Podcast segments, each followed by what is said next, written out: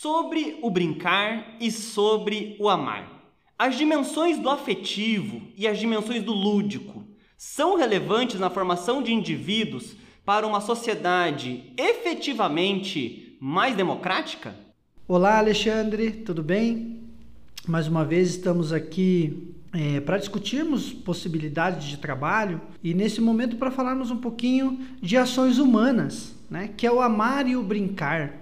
Ações que uma, estão nos outros animais, mas que tem uma especificidade humana. E isso tem uma relação no processo de ensino-aprendizagem no trabalho escolar. Então, para isso, é, nós vamos discutir um pouco essa situação e a esse respeito, tem um livro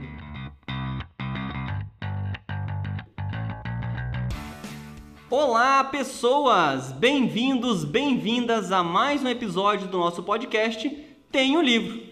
Podcast este destinado a apresentar e investigar, mesmo que de maneira breve, obras que tratam da educação ou que tratam de problemáticas interessantes né, de serem investigadas por um viés pedagógico. Meu nome é Alexandre Bonfim, sou técnico da Secretaria de Estado de Educação do Estado do Paraná e junto comigo temos aqui o Giovanni. Tudo bom, Giovanni? Olá, Alexandre. Olá a todos. Sejam todos muito bem-vindos. Muito bem, então. No programa de hoje trataremos da obra Amar e Brincar: Fundamentos Esquecidos do Ser Humano. Obra esta produzida pelo biólogo chileno Humberto Maturana e a psicóloga alemã Gerda Verdenzolen. A publicação saiu pela editora Palas e em 2019 a gente está trabalhando com a quinta edição. Para começar então o nosso programa de hoje, Giovanni, a partir da obra, né, Amar e Brincar, Fundamentos Esquecidos do Ser Humano, nós temos nesta obra um tratado sobre essa dimensão do lúdico e do afetivo e como isso impacta na formação dos indivíduos desde os primeiros anos de sua formação até a vida adulta. Mas em específico, como o Humberto Maturana compreende o amor e quais as suas relações com o trabalho escolar? Alexandre, interessante esse ponto para nós iniciarmos a discussão a respeito dessa compreensão do amor, mas o primeiro aspecto que eu queria destacar ao falar do amar e brincar é falar um pouquinho do, do que o Humberto Maturana estuda, né? que é a ideia da biologia cultural. O que ele quer dizer com isso? É, nós somos biologicamente determinados para alguns elementos, como capacidade de andar, falar, por exemplo, mas nós temos uma possibilidade de influência da cultura. Esse é um ponto importante, por isso a ideia da biologia cultural, né? Aquela biologia que é capaz de sofrer uma mudança a partir do momento em que é, a pessoa tem algum tipo de interação. Isso para nós é importante quando se discute é, os estudos do Maturana e as contribuições que ele pode dar no trabalho, né, do, no, a partir da biologia, pensando no trabalho escolar. Nós temos elementos é, de ordem biológica, mas esses elementos eles podem ser alterados. E dentre esses elementos que o, que o, o Maturana traz como um elemento que está presente na nossa vida é a questão do amor. O amor não no sentido eros, de, atração por o outro, mas o amor em termos de aceitação.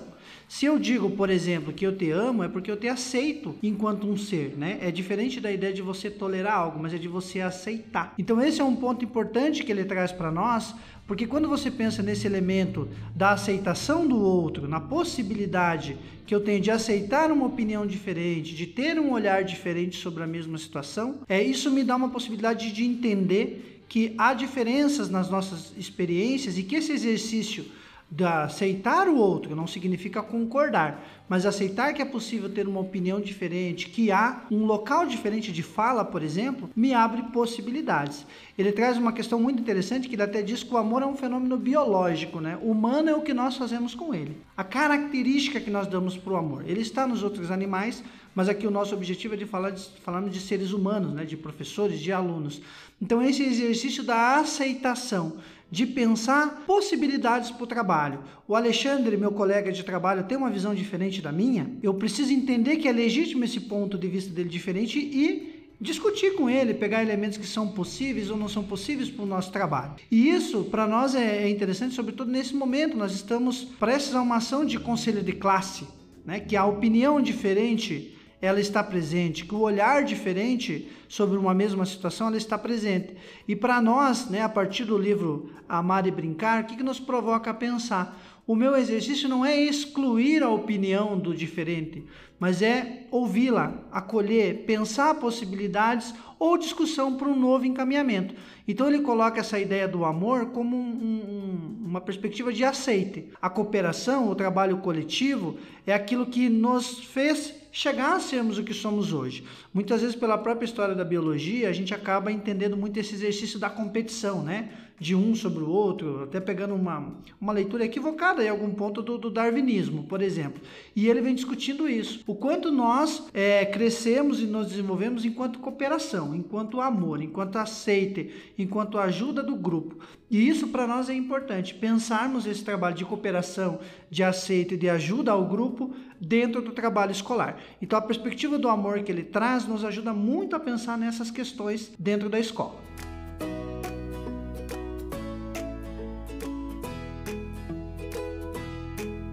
Perfeito, muito obrigado, Giovanni. E bacana você já trazer esse aspecto do conselho de classe, né? Afinal, estamos nos aproximando do final do ano letivo, temos aí um momento importante que é o conselho de classe final, a, a consolidação, digamos assim, de todo o trabalho que foi desenvolvido durante esse ano. E sobre essa questão em específico, né, a gente percebe que ao longo da obra, tanto o Humberto Maturana quanto a Gerda, eles acabam fazendo algumas menções sobre o poder exercido por meio de palavras, por meio de ações e como isso acaba influenciando no comportamento do outro. É, e até eles lembram que essas questões provocam alterações, inclusive fisiológicas e emocionais nas pessoas que estão à nossa volta, as pessoas com quem eu estou interagindo.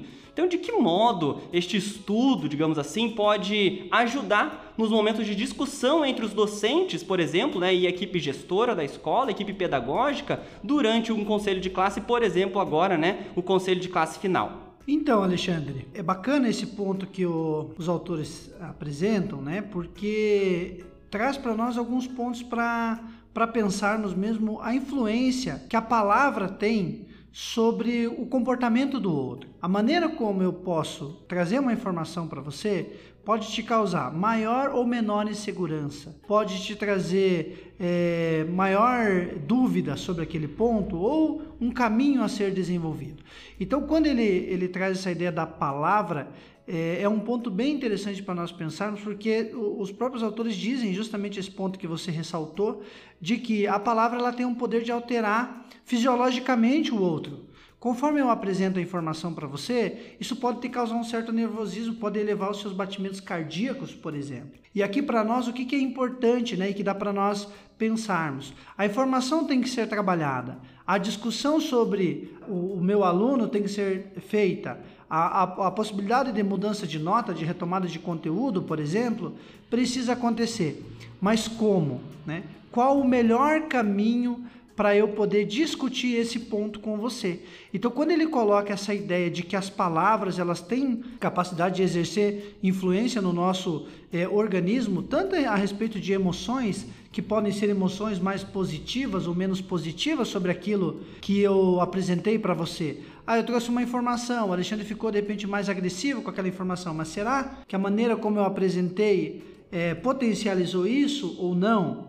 Essa é a melhor maneira de eu apresentar a informação. Então esse é um ponto importante que ele traz para nós, o quanto essa questão da palavra ela pode provocar em nós alterações. E aí isso nos provoca a pensar a importância do cuidado, do pensar como apresentar, do ter elementos que justifiquem aquela ação, de ter uma forma de apresentação que não seja algo impositivo, que não leve o outro a ter uma defesa maior sobre a situação que você está é, discutindo, propondo, para que o objetivo maior, no caso da questão que você trouxe, que seria, por exemplo, a discussão de um aluno, não se perca por uma questão mal colocada. Então, quando ele traz essa ideia, é muito importante de nós pensarmos, porque provoca-nos a pensar aquela situação em que eu tenho que apresentar com o Alexandre a situação, mas eu tenho que entender, é, há uma opinião diferente, há uma outra de repente uma outra compreensão e sobretudo que eu tenho que pensar uma forma. Qual é a melhor maneira para eu apresentar essa informação para o meu grupo de professores, por exemplo, de modo que a discussão se paute no trabalho, mas que a gente consiga evitar situações em que a minha opinião contra a opinião do outro de um aspecto que fuja do trabalho propriamente dito. E isso depende muito de cada um que transmite a informação. Então, o pedagogo, por exemplo, o diretor nessa situação, ele pensar a melhor maneira de apresentar a informação faz toda a diferença, porque o tipo de informação que ele apresenta vai desencadear no outro algumas reações. E isso para nós é importante, porque eu não consigo, por exemplo, especificar qual é a reação que você vai ter. Mas eu posso, nesse exercício, prever. Se eu apresentar desse modo, o grupo pode ter essa ou aquele comportamento. Essa essa ou aquela discussão específica. Então, pensar nas palavras e nos gestos, na maneira como vai ser é, apresentada a informação, faz toda a diferença. E ele coloca isso de uma maneira muito interessante, o quanto as palavras e os gestos, né, eles têm uma, uma capacidade de desencadear no outro algumas reações, né, emocionais, sentimentos, sensações, percepções, assim por diante.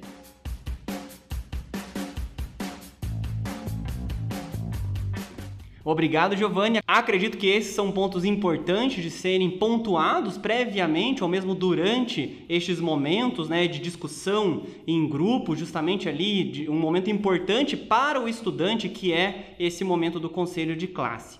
Minha última questão, e até mesmo uma provocação, aqui a partir da obra e da própria trajetória é, bibliográfica, digamos assim, do autor, né, Humberto Maturana, nós percebemos que ele é né, um, um, biólogo, mas que tem vários tratados ali que falam da biologia e a relação entre biologia e aprendizagem, biologia e educação, assim por diante. É, a minha pergunta vai no seguinte sentido: sendo um biólogo, será que as questões apresentadas por esse autor não acabam caindo num reducionismo biológico? Acaba sendo apenas eu querer reduzir todas as questões da aprendizagem apenas nas questões fisiológicas e biológicas do ser humano? Seria isso ou não? O que você pensa?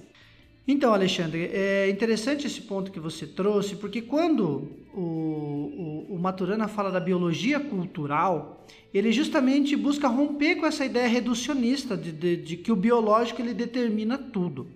É claro que o, o, o aspecto da interação que nós comentamos e que você destacou, ele tem um poder sim de desencadear. Por isso que eu, que eu durante o conselho de classe, durante as minhas aulas, o aspecto da interação, eu tenho uma possibilidade de desencadear em você algumas aprendizagens, mas a biologia ela vai especificar o que de fato o outro vai aprender, o que de fato o Alexandre, retomando o nosso exemplo do conselho de classe, vai entender com a informação que eu trouxe.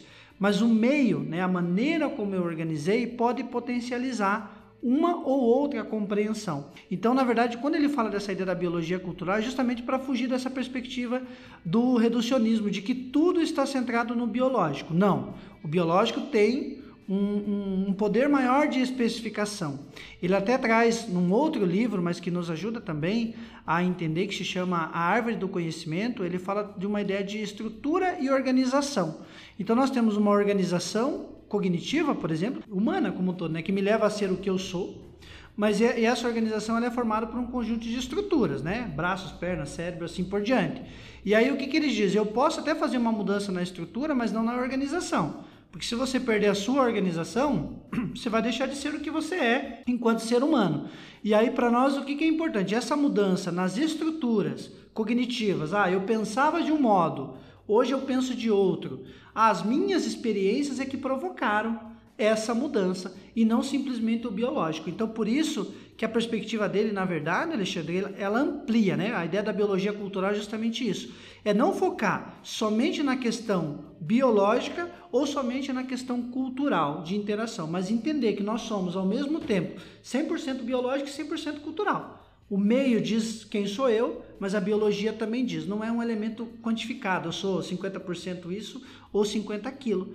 Mas no sentido da tua pergunta, e para a gente é, encerrar esse momento, ele traz muito essa ideia de, de, do quanto, na verdade, a questão cultural ela influencia no biológico. Né? Então, não é um biológico reducionista.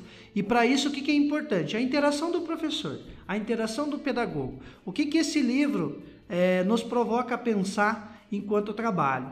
O, o quão importante é eu pensar o meu ambiente de aprendizagem, eu pensar as minhas ações para que o meu aluno tenha é, possibilidade de se desenvolver a partir do seu biológico. O biológico limita em termos de organização, como eu falei, mas as estruturas elas podem ser modificadas. A maneira como eu vi o conselho de classe, como eu estava vendo aquele aluno, pode ser modificada. Para isso, o que, é importante enquanto caminho? Eu pensar formas de apresentação. formas que leve o outro a ver possibilidades onde no primeiro momento não há. Excelente, Giovanni. Muito obrigado então pelos itens aqui elencados. Agradecer novamente por ser o nosso fiel acadêmico de plantão aí para nos ajudar nessas questões. Agradecer também os nossos ouvintes que acompanharam o programa até aqui. Desejar a todos uma boa sequência de trabalho e até mais, pessoal. Obrigado, Alexandre, mais uma vez, né, pela oportunidade. Espero que vocês possam aproveitar, né, a leitura a partir da discussão. Vocês acham esse livro também em PDF, quem tiver interesse, ele tem disponível em PDF, versões mais antigas, e que possa servir, né, enquanto um elemento que nos ajude. Ele traz boas ideias ali em relação à maneira como eu posso apresentar uma informação, mas sem necessariamente né, ser agressivo, sem necessariamente ter uma visão é, impositiva. Quando ele fala de amar e brincar, ele fala justamente dessas relações, de aceite um com o outro, que não significa novamente concordância, mas possibilidade de discussão. Precisamos cada vez mais né, dos nossos é, diferentes segmentos da vida, inclusive no escolar, uma visão mais próxima de amor ao outro, de aceite de visões. Aceitar não significa concordar, mas entender que são posições legítimas e, que estão aí para que a gente discuta e chegue a, ao melhor caminho possível na aprendizagem. Obrigado a todos mais uma vez. Tchau, tchau.